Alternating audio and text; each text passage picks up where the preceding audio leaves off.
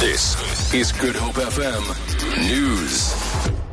Government has encouraged political parties to cooperate to ensure local government provides the best services. Several key municipalities, including metros, will have to be governed by coalitions following Wednesday's local government elections. The Interministerial Committee on Local Government has addressed the media in Pretoria on the way forward following the vote. Cooperative Governance Minister Des van Rooyen says the committee hopes for stable relationships in municipalities around the country.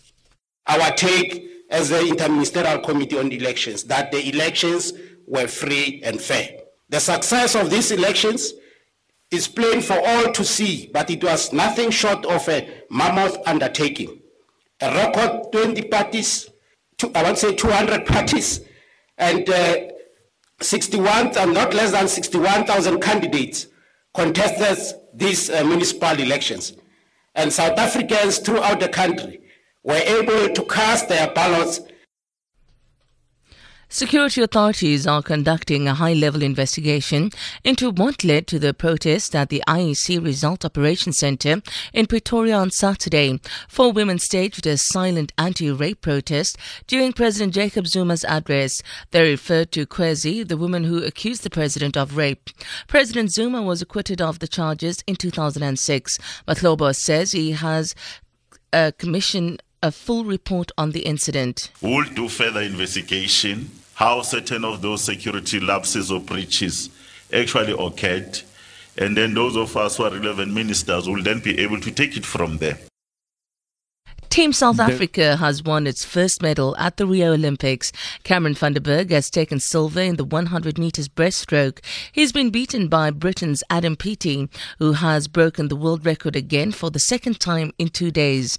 Team South Africa has another chance of a medal in the pool today when Chad le Clos swims in the final of the 200 freestyle, although he is one of the slowest qualifiers. South Africa also has medal hopes from rowing, but that schedule has been set back by bad weather.